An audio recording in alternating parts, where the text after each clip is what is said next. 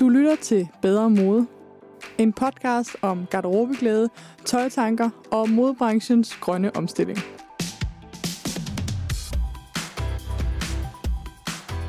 Velkommen til episode 21 af Bedre Mode.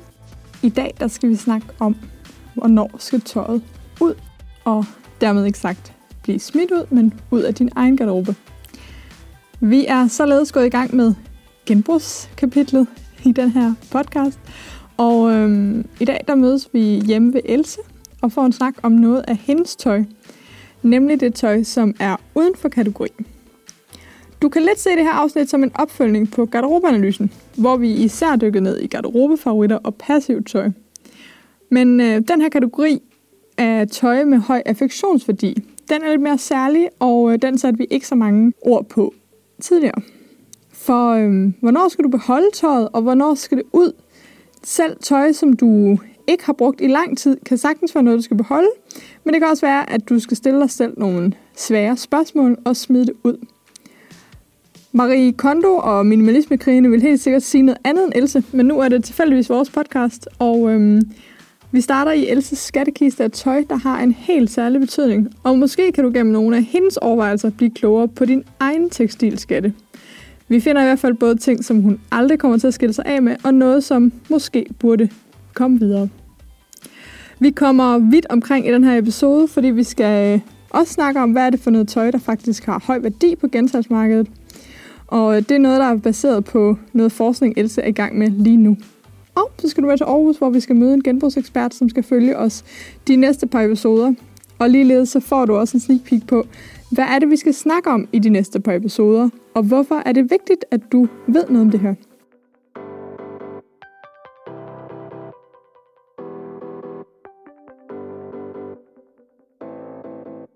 I dag, kære lyttere, der er vi kommet på hjemmebesøg hos øh, selveste Else Skjold.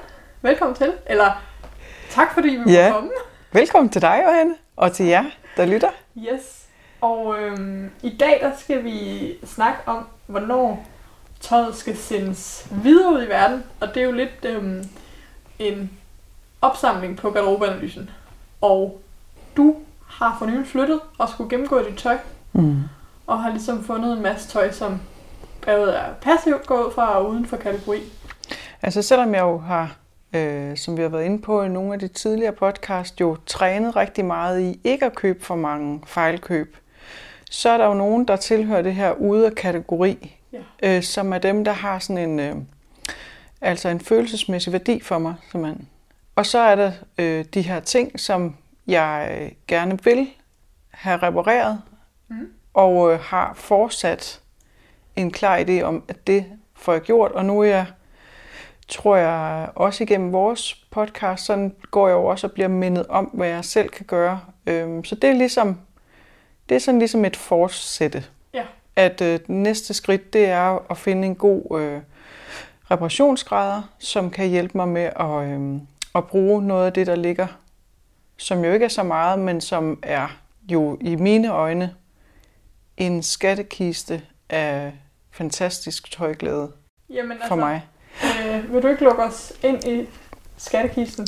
Altså, jeg, nogle ting frem. Jeg har taget øh, nogle ting frem, der sådan repræsenterer øh, begge af de ting, og øh, af min øh, ude af kategori, der kunne jeg finde flere ting. De fylder nu i alt sådan en øh, bedroller på, den er vel øh, 40 cm høj og sådan 80 cm lang. Mm. 40 cm bred, der har jeg ligesom guldet fra fortiden. Ja, Øhm, en sød måde at kalde det på. Ja, og, hvad, og noget af det, det er, øh, der er en helt øh, specifik kategori, som er kjoler, som min farmor har fået øh, syet til sig selv hos Magasin du Nord Ja, dem har vi snakket om i før. 60'erne. Øh, helt vanvittigt smukt stof. Det forestiller jeg mig jo helt klart, de skal jo sys om til mig en dag, når jeg skal et eller andet rigtig, rigtig, rigtig fint. Ja. Når jeg skal lege fin dame. Øh, men øh, så har jeg taget en øh, nederdel frem, som jeg købte øh, genbrug i 90'erne. Jeg købte den som en meget, meget øh, sær kjole med puffærmer. Åh, Øh, og så kunne jeg selv godt finde ud af at tage overdelen af, fordi den var i mine øjne bizar.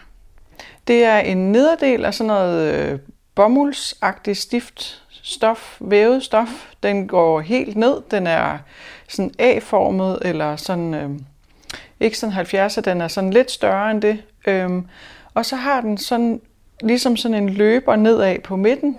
Der udfolder der sig sådan en blomsterranke af nogle øh, velurblomster i forskellige røde toner, og de er cirka sådan noget 8 cm i diameter. Og så er den Og det bliver, og den er, og jeg elsker lyserød. Øh, mit nye øh, hjem, du er kommet ind i her, der er også øh, rigtig gode islet af lyserød. Det kan jeg godt lide. Øhm, og så øh, blomsterrankerne, det er sådan nogle sart lyserøde perler, der er broderet som, øh, som blade. Og det jeg brugte den til, det var jo ligesom sådan noget, altså Buffalo-agtige sneakers, en øh, trashet genbrugs-t-shirt, og så sådan nogle øh, bjørk-agtige rottehaler, Okay, og helt ja. tyndt plukket øh, øjenbryn. Sådan lidt og, look. Ja, vi var jo nok, altså vi var meget betaget af Bjørk. Øh, men det rockede jeg Mm. på det tidspunkt, og, øh, og jeg synes simpelthen, den er så smuk, så den, øh, jeg kan ikke sende den ud. Får du den brugt igen? Det er jeg ikke sikker på. Nej. Men, øh, men der er andre kjoler, som øh, fra, lige fra den der tid, jeg har givet væk, hvor jeg faktisk fortryder, og nogle af dem tænker, dem kunne jeg muligvis bruge igen. Og det, der jo så også er rigtig fint, det er, at øh, min datter nu er blevet 16, at hun skal for eksempel, øh, i morgen skal hun til 90'er rave Ja, ja. med sin helt vildt øh, smarte, sådan nogle øh, ungdomshuset, krea-type venner. Og jeg ved ikke, hvor henne i rave de er. Nej. Men altså, jeg tænker selvfølgelig, der kunne være nogle kjoler, som hun kunne have lyst til at lege med. Men nu kigger jeg jo på den og udfordrer lidt. Den er jo faktisk også ret plettet Ja, og ret skjoldet. ja, den var jo med skjold, skjold ude. Så. Og det skulle jo så tages sig af, hvis den skulle i brug igen. Ikke? Ja. Men den får over at beholde, eller hvad? Ja, det jeg kan ikke. øh, Og der er, der er måske er der sådan noget 10-15 stykker tøj af den der karakter. Jeg kan ikke. Og, det, og jeg er glad for, at jeg ved, det ligger dernede. Det ligger lige nede under, hvor jeg sover. Og jeg er glad for, at det er der. Super.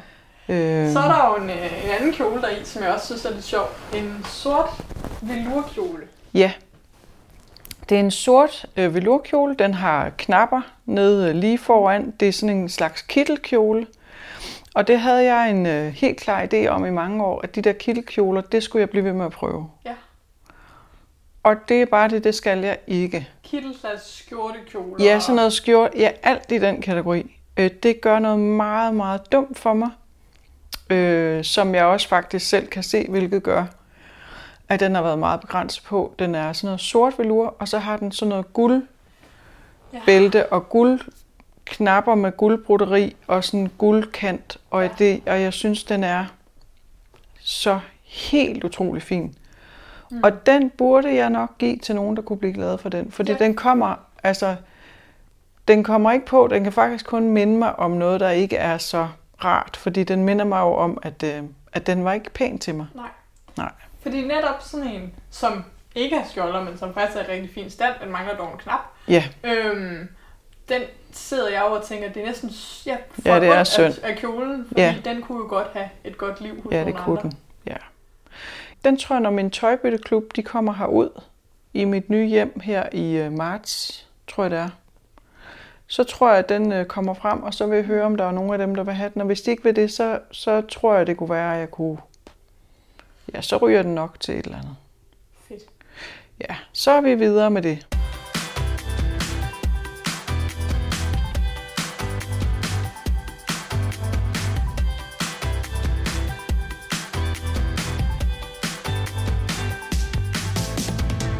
Og det var jo lidt af det, der ligger hos dig uden for kategori. Ja. Er du generelt god til at sende ting videre, eller er du mere sådan en, der holder meget fast?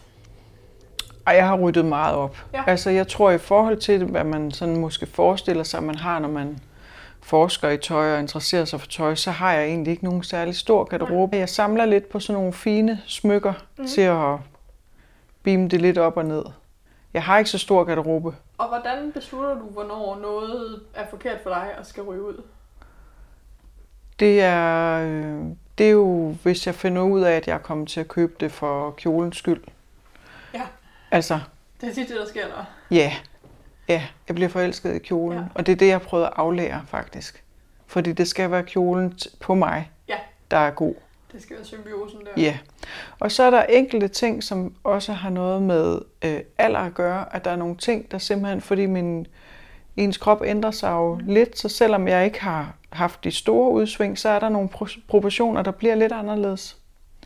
Og der er jo selvfølgelig også noget med, hvor ligesom afdækket har jeg lyst til at være, øh, fordi at den der grænse mellem privat og offentlig eller på arbejde person bliver jo udvisket, når man bliver ældre.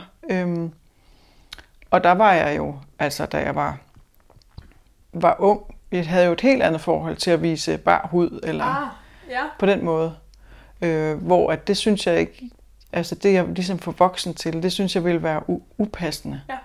Så der er nogle ting, der ligesom har måttet ryge, Okay. eller sådan, hvor stramt de sidder.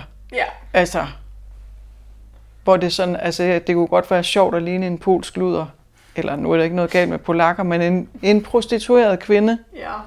en, øh, ja, da man var ung og lege med den side, men det er jo ikke, det synes jeg ikke er sjovt som 50-årig, Nej. på samme måde. Det har jeg simpelthen aldrig synes var sjovt. Men altså, folk om det. Ja, men jeg tror bare, jeg har leget med mange udtryk Ja. ja. altid, så det kunne ligesom være en. Så det var det min egen lille historie som eksempel på det her med, at vi, vi jo gemmer ting af nogle årsager, som, som jo er forskellige, men de er alligevel ret kortlagte faktisk. Forskellige grunde til, at vi gemmer, og forskellige grunde til, at vi afskaffer. Ja. Altså, vi skaffer os af med ting. Men de sidste par år, så er der virkelig kommet en oprydningscraze. Og Ja. en udrydnings... Ja. Øh, øh, kan vi næsten kalde det en epidemi. Ja, så nogle, og så også de her sådan nogle dogmer, Ja. dogmeregler.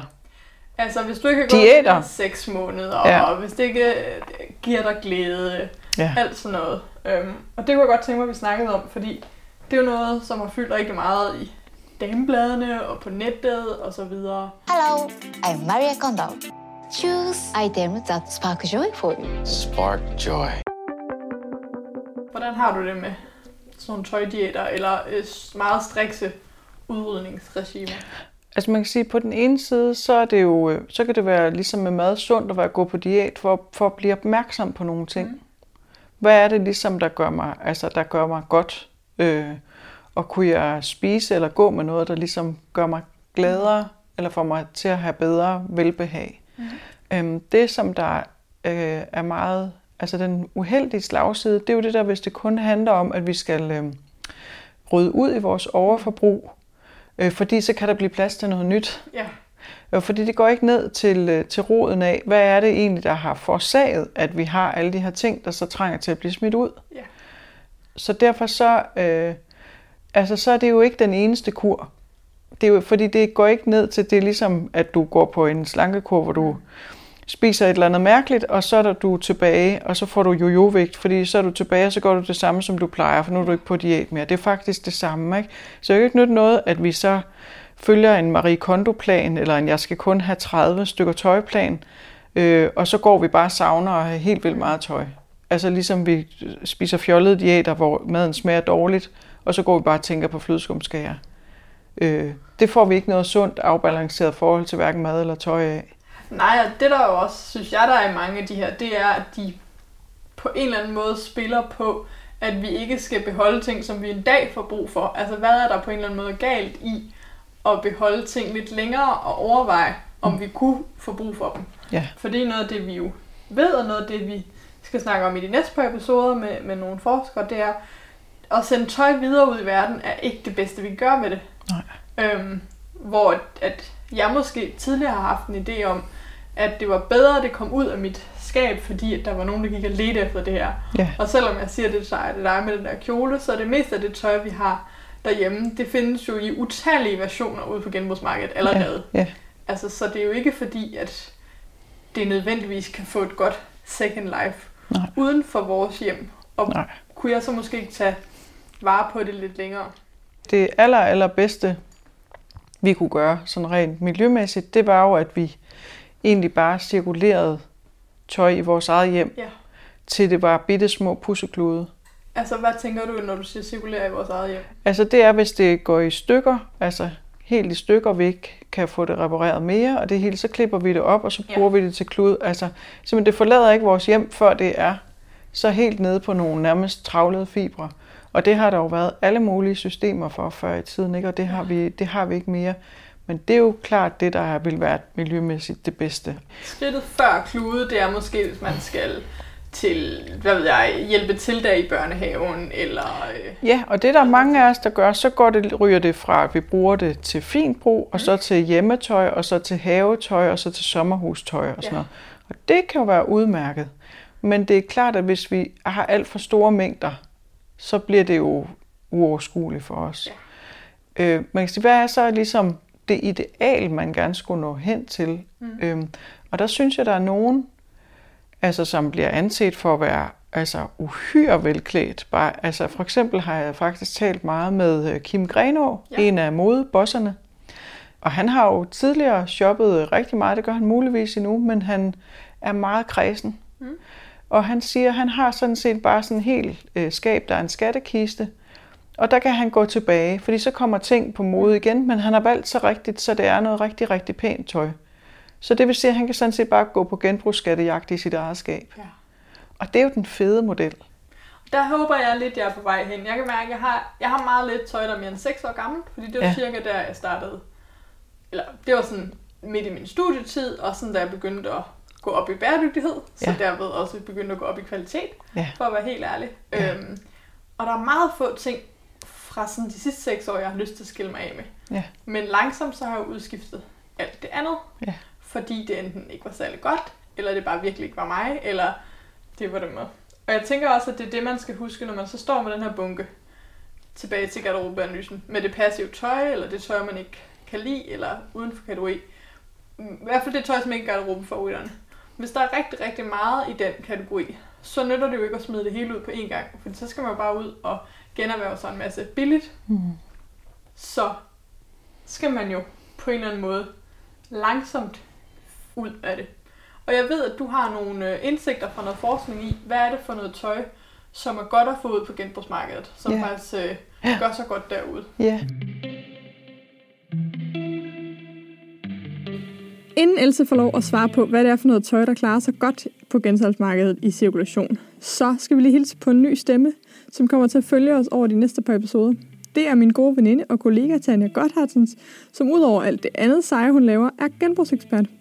I de næste tre episoder skal hun guide os igennem forskellige genbrugskoncepter, når det kommer til at købe genbrug.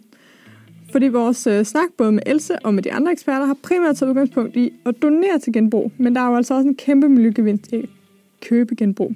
Og det ved Tanja rigtig meget om. Så øh, kom med til Aarhus. Jeg er taget til Aarhus for at genbrugsshoppe med min øh, gode veninde og kollega Tanja Gotthardsen. Og øh, du skal ligesom give mig og lytterne en indføring i, hvad der findes af forskellige genbrugskoncepter. Men inden vi går i gang, Tanja, hvem er du, og hvorfor ved du så meget om genbrug? Uha, det er et virkelig godt spørgsmål, Johanne. Altså, det der, øh, det der er med mig først og fremmest i relation til genbrug, det er, at øh, jeg er en af dem, der har købt genbrug i altså 15 plus år. Siden de øh, tidlige teenageår har genbrug været min go-to-ting. Men derudover, også som du nævner, så er vi kolleger, så har jeg også en genbrugs- og bæredygtighedsblog, der hedder Second Hand First. Og så er jeg også derudover konsulent for en frygtelig masse virksomheder. Men det er en helt anden historie. Men når det kommer til... Øh... Ja, nu er vi lige kommet ud på øh, ja. Rosengaden i Aarhus, fordi vi er lige på vej ned til et genbrugskoncept. Men vi kan lige øh, finde noget læg herinde. Lad os lige finde noget læg. Du er konsulent for bæredygtige virksomheder. En masse skønne bæredygtige virksomheder, som rigtig gerne vil være dygtigere til at fortælle om det gode, de gør. Fedt. Hvorfor har du altid shoppet genbrug? Altså for mig har det helt klart handlet om, at jeg som teenager har stået og ikke haft så mange penge på lommen. Så hvor man kan sige, at incitamentet i dag er meget øh, bæredygtighedsdimensionen. Der var det tidligere for mig også et spørgsmål om økonomi, for jeg havde bare ikke så mange redde penge. Og så har jeg måske også altid lidt, lidt af det, at jeg kan godt lide rigtig god kvalitet, og jeg kan godt lide godt design. Og tit og ofte så koster det altså lidt mere, hvis man gerne vil have øh, de lækre silke- og cashmere-sager osv. Så på den måde, der blev genbrug en, øh, en indgangsvinkel til at få fat i noget, der ellers kunne være øh, utilgængeligt for mig. Og der er jo virkelig sket noget med genbrugsmarkedet ja, de det sidste 15 år. Hvad er ligesom, hvis man skal give sådan en, en oversigt, hvor, hvor er alle de steder, man kan både aflevere sit brugt tøj, men også shoppe genbrug? Mm. Altså, man kan sige, at den, øh, den alle kender, det er jo selvfølgelig den gode gamle velgørenhedsgenbrug. Men også inden for velgørenhedsgenbrugen, som vi både kender fra de større byer og de mindre provinsbyer, der er der også sket noget. Mm. Øh, hos dem der vil man også se, at der er også kommet sådan en forfinelse af koncepterne rundt omkring. Nogle af velgørenhedsgenbrugsbutikkerne har meget fokus på det yngre publikum, nogle af dem har mere fokus på de lidt mere eksklusive varer, og så selvfølgelig også dem, der stadigvæk kan bredden. Mm. Så når vi snakker genbrug, så er det tit og ofte dem, man ligesom kender. Ja. Men i løbet af de sidste 15 år, der er der jo især sket en opblomstring i det marked, der er luksus secondhand koncepter. Og dem er der virkelig, virkelig mange forskellige af. Øh, når vi snakker genbrug, så er det også vigtigt at huske, at der er jo selvfølgelig alle de fysiske steder, men der er også alle de virtuelle eller digitale. Så vi har jo både markedspladser for, øh, for brugt i det fysiske og online. Og hvis man nu tænker tilbage i 15 år, så vil man også kunne komme i tanke om en markedsplads som for eksempelvis Trend Sales, og før den også eBay. Det har jo også været steder, man handlede, hvor jeg har handlet tøj, øh, way, way back. Sidenhen så er der også kommet øh, andre koncepter til. Facebook Marketplace er også et eksempel på en, som er øh, bredere end trend sales på nogle måder, øh, fordi der jo også er andet tøj. Mm. Men der er helt klart sket en opblomstring i de her virtuelle markedspladser. Men samtidig med det, så er der så sket noget i forhold til de eksklusive fysiske koncepter. Og nogle af de steder, vi skal omkring i dag, er jo sådan i den her lidt mere eksklusive ende i forhold til at samle et kurateret udvalg eller et særligt lækkert udvalg af noget mm. genbrugstøj. Så det er måske, hvis man står og skal aflevere noget tøj, så er det også der, man går hen med sit lidt dyrere, finere tøj. Ja, lige præcis. Og man kan også sige, at det der er med luksus second hand, i højere grad end at komme tøjet, eller ikke bare luksus second hand, men der, hvor du selv står for at være en del af salget, på den ene eller den anden måde, hvor der er nogen, der tager en kommission for at sælge det for dig, men hvor du stadigvæk selv er en part i salget. Der sker altså lidt noget andet, end hvis tøjet ryger i øh, tøjcontaineren, fordi der ved du rent faktisk ikke, om øh, du indleverer til gensalg herhjemme, eller om det kommer andre steder hen. Nej. Så lad os øh, komme ud på noget genbrugsshopping. Mm-hmm.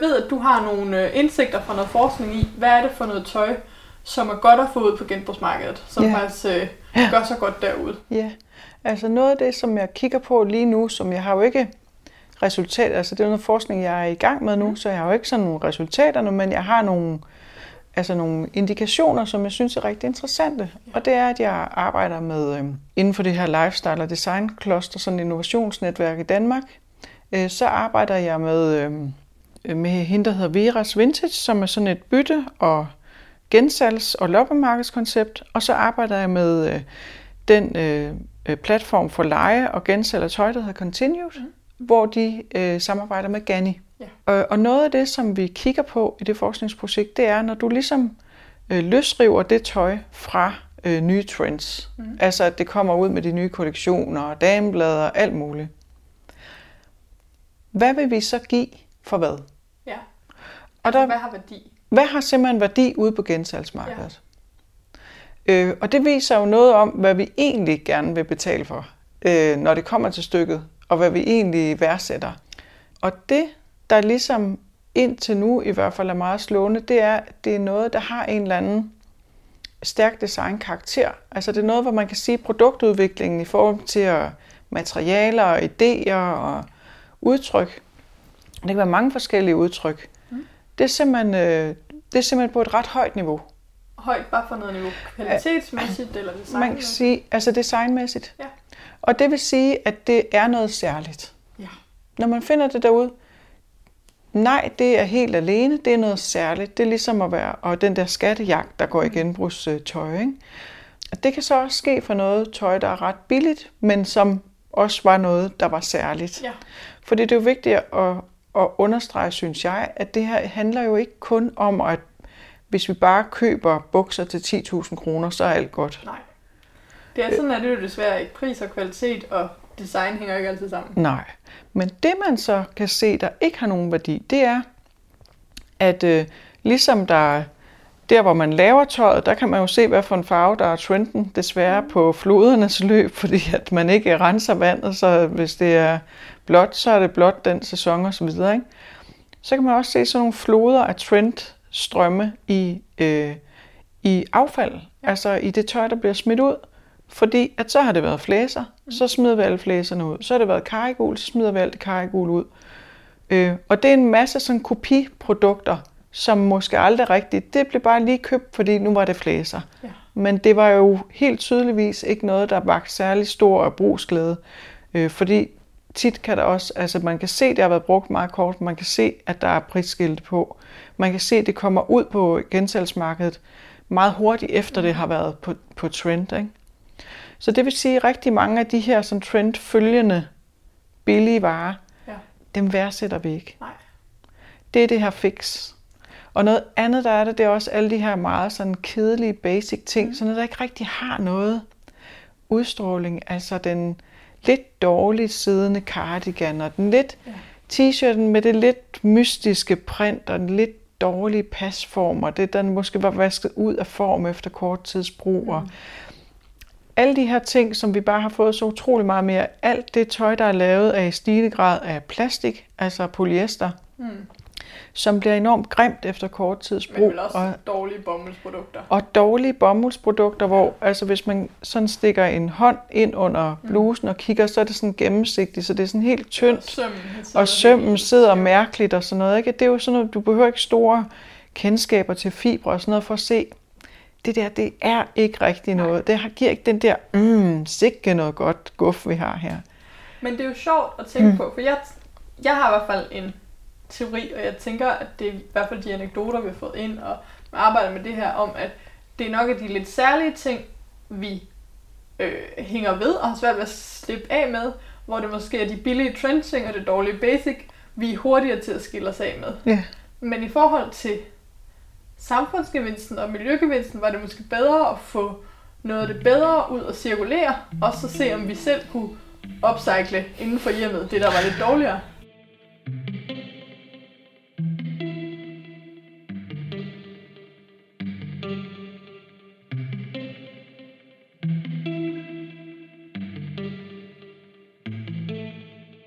Netop den her relation, den har simpelthen siddet i mig siden den her snak, og igennem alt det arbejde, jeg siden har lavet med at afdække genbrugsmarkedet. Og øh, i morges, der læste jeg en bog af Rakel Kollerup, som handler om det genbrugstøj, der kommer igennem. Rakel skal du høre om i en senere episode, hvor hun øh, fortæller lidt om det her. Men grundlæggende set, så er en af mine helt store aha-oplevelser med at skrive genbrugskapitlet, at der er ikke nødvendigvis et liv til det aller dårligste tøj. Og øhm, når man ved det, så må man jo tage sin egen medicin. Det bedste det er at bruge det, til det simpelthen ikke kan mere i ens eget hjem. Og øh, i den her uge, så har jeg skiftet ud i garderoben, det vil sige, at jeg har taget mit sommertøj ud og puttet mit efterårstøj ind. Det kan I se på min Instagram. Øh, men nu står jeg tilbage med sådan en pose, jeg har fundet det, der svarer til en nettopose af ting, som skal videre, som simpelthen ikke øh, er værd. For mig er det ikke værd at bruge tid på at sælge det. Jeg har bare, som den dogne forbruger jeg nogle gange er, smidt det hele i en pose og tænkt, at det skulle til genbrug. Men nu har jeg tænkt mig at sortere det, for ligesom at finde ud af, hvad er det, der er lidt særligt, som har den her designkvalitet, som er godt at sende ud på genbrugsmarkedet, og hvad for noget kunne jeg måske med fordel selv cirkulere hjemme. Det første, der ligger, det er øh, to helt fantastiske vintage bukser.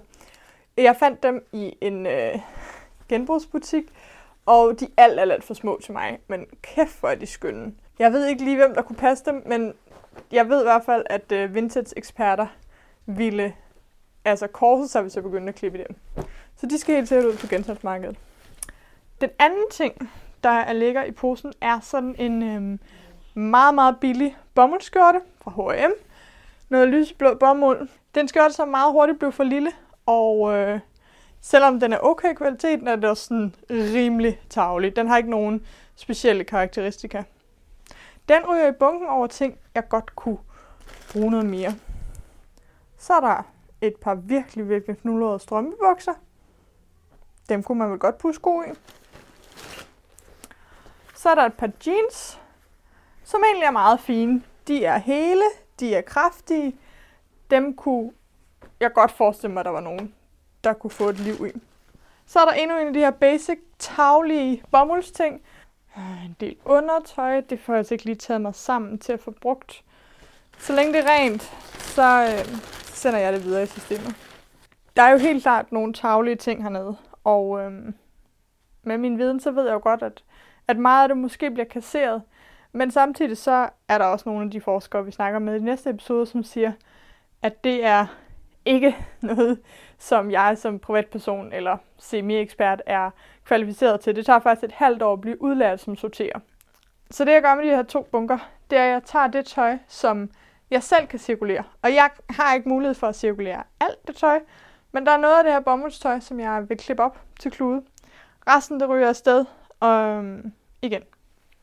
Men nu har jeg i hvert fald reddet en lille smule af det. Og øh, det eneste, vi kan være sikre på, sådan som genbrugsmarkedet er i dag, det er jo altså, at hvis vi selv holder det i brug, så bliver det reddet. Hvis ikke, så er det lidt med sådan lukkede øjne, at vi sender det ud i det store cirkularitet. Men jeg ved også, at jeg er, sender nogle ret gode pieces afsted, blandt andet de her vintage bukser, som der helt sikkert er nogen, der vil kunne tjene penge på derude. Nu sidder jeg med den her bommelskjorte, som jeg vil give et øh, nyt liv, og jeg ved med mig selv, hvis ikke jeg får det gjort med det samme, så ligger den bare og griner af mig. Så øh, jeg må få la- skynde mig at få lavet nogle pusseklude. Og øh, her til efteråret, så er der jo masser af sko, der skal tørres af. Så hvis jeg har en bunke med klude, så får jeg måske gjort det noget mere. Man kunne også bruge stoffet til at lave små stofflag eller patchwork. Eller øh, har jeg tænkt mig også lige at bruge noget af stoffet og gemme det til når mine andre blå skjorter får huller, fordi så er det super godt at have noget andet skjortestof lige at lægge ind under. Og sådan skal vi til at tænke lidt mere bedstemoragtigt, fordi ja, drømmen om, at øh, vi bare kan aflevere det til genbrug, og så får det et nyt liv, den kommer vi altså til at prikke betydeligt hul i over de næste par episoder.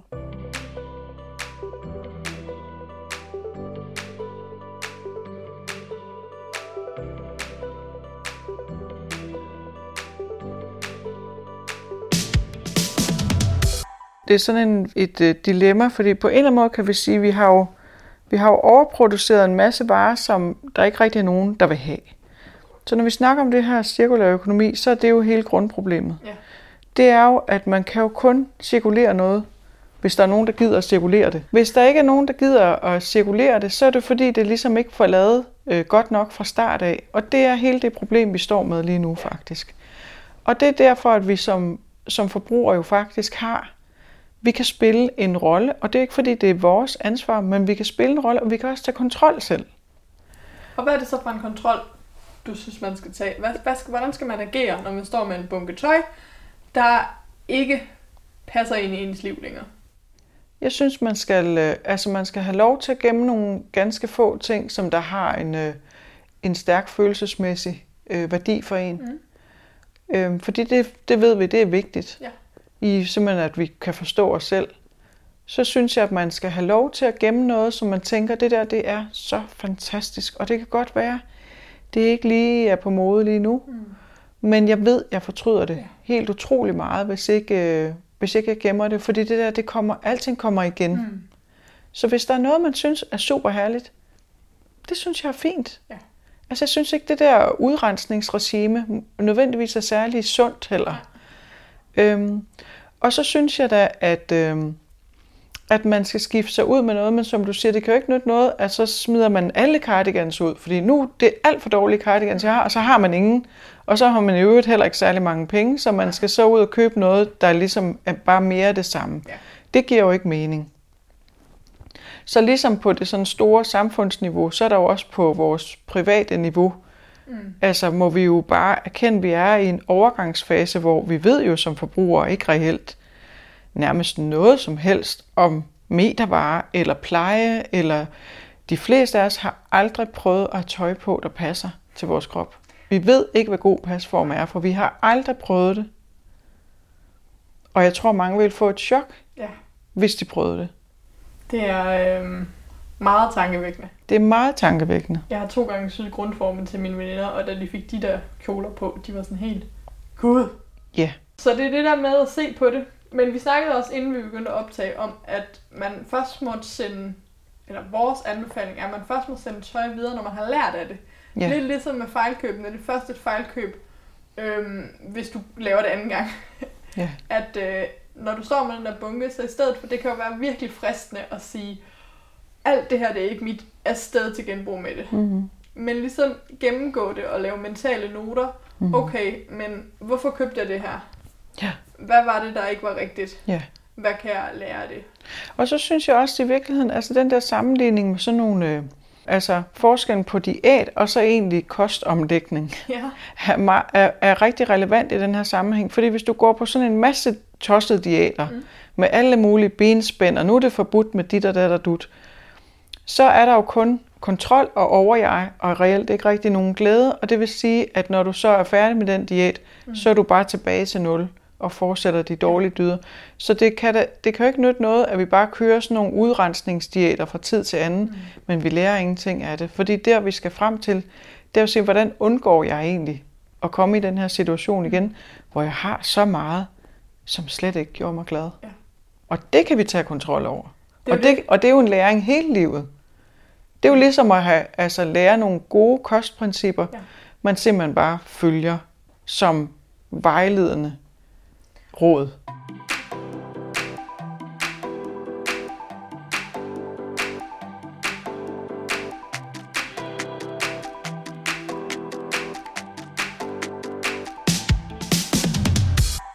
Men i den her bog, og i den her podcast, der har vi jo også taget en masse viden omkring netop genbrugsmarkedet med. Altså, hvad sker der med det tøj, vi afleverer? Øhm, og i de næste episoder, der kommer I til at høre fra nogle mega spændende forskere, som er blandt Elses øh, forskervenner, og øh, som jo bare er sindssygt nørdet ned på, hvad, hvordan kommer tøjet rundt i verden, hvad sker der med fibre, og hvor meget tøjspil har vi i vores egne garderober, og hvor meget smider vi ud. Ja. Hvorfor er det, at vi skal vide om det, hvis det vigtigste det er øh, det her forhold til os selv og vores tøj? Jamen altså, øh, jeg tror da, det er meget altså, sundt at forstå det der med, at tøj vokser ikke ud af bøjlerne. Nej. Ja, det kommer faktisk et sted fra, og det rejser også et sted hen bagefter, vi har haft det. Ja. Altså for, for faktisk at forstå det her med, hvor vigtigt det er, at vi, mm. vi værdsætter øh, de ressourcer, det tøj er lavet af, øh, og tager vare på det, øh, ved at, og faktisk også ved at tage vare på os selv. Ja. Øh, og jeg synes, øh, altså det, det man jo kan se i forskning, det er, at, at alle de her øh, tal og informationer, de fuldstændig... Øh, overdøver os, og vi kan ikke overskue dem. Og det er jo fordi, vi føler, at det er ikke noget, vi kan kontrollere. Mm. Og det er nogle meget abstrakte tal, der er et eller andet, og det, det er noget med en masse nuller, og det er meget. Mm. Og det er sådan set ofte det, øh, vi, vi kan forstå. Øhm, men, men jeg tror, det er meget godt det der med at forstå, at det er i hvert fald ikke lige meget, hvad vi gør med det her tøj. Altså overhovedet. Og vi kan spille en stor rolle, og vi kan også sende nogle signaler, og vi kan påvirke både dem, der laver tøjet, men også politikere og lovgivere, øh, til at simpelthen lave nogle mere fornuftige øh, kredsløb for de ressourcer, vi bruger. Mm. For mig, så øh, det er jo ikke nogen, eller der skal ikke være nogen hemmelighed, at jeg har lavet de interviews, mange af dem, og har allerede lært rigtig, rigtig meget om genbrugsmarkedet. Og grund til, at jeg synes, kan lytte, at du skal blive ved med at lytte, og også øh, læse videre, hvis du er der til i bogen, øhm, det handler om, at vi måske, mange af os har haft en idé om, at man bare kan aflevere til genbrug, og så med god samvittighed. Fordi der er nogle store organisationer, der har haft en rigtig, rigtig stor interesse i at fortælle os, at vi bare skal give dem mere og mere. Men det holder for det første op med at være sandt, eller det for længe siden holder op med at være sandt. Øhm, og for det næste, så er det bare så vildt. Altså det er virkelig der, hvor vi skal se vores tøj i øjnene, fordi det er så nemt at tage den der pose, og så er det ude af mine hænder. Øhm, så jeg håber, at I vil øhm, lytte med over de næste par episoder, hvor vi øh, skal snakke både direkte genbrug og tekstilgenanvendelse og tøjspil sådan helt generelt. Fordi jeg, jeg har, for, har en større forståelse af problemets omfang, Ja. når jeg hører om, hvad der sker med alt det her tøj. Øhm, det er på en eller anden måde mere vedkommende. Det foregår også i Europa. Øh, så, så derfor har vi inkluderet det. Tak for kigget, Else. Du skal pakke øh, Velbekomme. tøjet ned igen. Ja. Hvor det skal ligge helt gemt som den fineste skatkiste i Ja. hele verden. Og, øhm, Lige under, hvor jeg sover, så det er tæt på hjertet. Og så må vi bare få solgt nogle bøger, så du har råd til en skrædder. eller, ja, eller også så må jeg bare øh, prioritere min økonomi, sådan så det skrædderen kommer før Ja. nogle andre ting. Og det er jo faktisk slet ikke så dyrt. Det er jo nemlig det, fordi nu lyder det som om, at vi skal sælge en million bøger, for at jeg kan gå til skrædder, og det er jo simpelthen ikke rigtigt. Nej. Det er det ikke, men øh, Og det har vi heldigvis også nogle podcast om. det har vi nemlig. Ja. Det er så fantastisk. Jamen, tak for i dag. Selv tak for i dag. Det var dagens episode, og jeg bliver nødt til lige at skynde mig at sige, at øh, Else har altså fundet en skrædder, og hun blev overrasket over, at det slet ikke var så dyrt, som hun gik og troede. Så altså, selv også garderobeeksperter kan godt få ny viden, og øhm, både hun og jeg er blevet kæmpe fan af tilpasning, og øhm, efter den her podcastklip, så skal jeg faktisk selv forbi skrædderen og hente et par bukser, jeg har fået lagt ned. Hvis du er nysgerrig på omsyning, så lyt til episode 11. Men altså, tak fordi du lytter med i dag, og øh, jeg glæder mig til, at vi øh, skal høres ved allerede i næste uge, hvor det handler om, hvad der sker med det tøj, vi donerer. Du har lyttet til Bedre Mode, en podcast af mig, Johanne Stenstrup, produceret for Sustain Daily. Podcasten er klippet færdig af Annette Halstrøm, og vi er super glade for, at du lytter med. Inde på siden bedremode.nu kan du finde show notes, altså en lille beskrivelse af hver episode, samt de relevante links, der nu skulle være. Og jeg bliver også sindssygt glad, hvis du har lyst til at komme med feedback. Det kan du enten gøre inde på siden, hvor der er et kommentarspor. Du kan gøre det i din podcast-app ved at lægge en anmeldelse. Eller du kan gøre det på Instagram, hvor jeg også er under navnet Bedre Mode. Jeg vil sindssygt gerne høre, hvad for nogle tanker den her podcast har sat i gang for dig. Og hvis du har forslag til gæster, ting vi skal tage op, eller bare spørgsmål i det hele taget. Tusind tak, fordi du lytter med, og så ses vi, eller lyttes vi ved, i næste uge.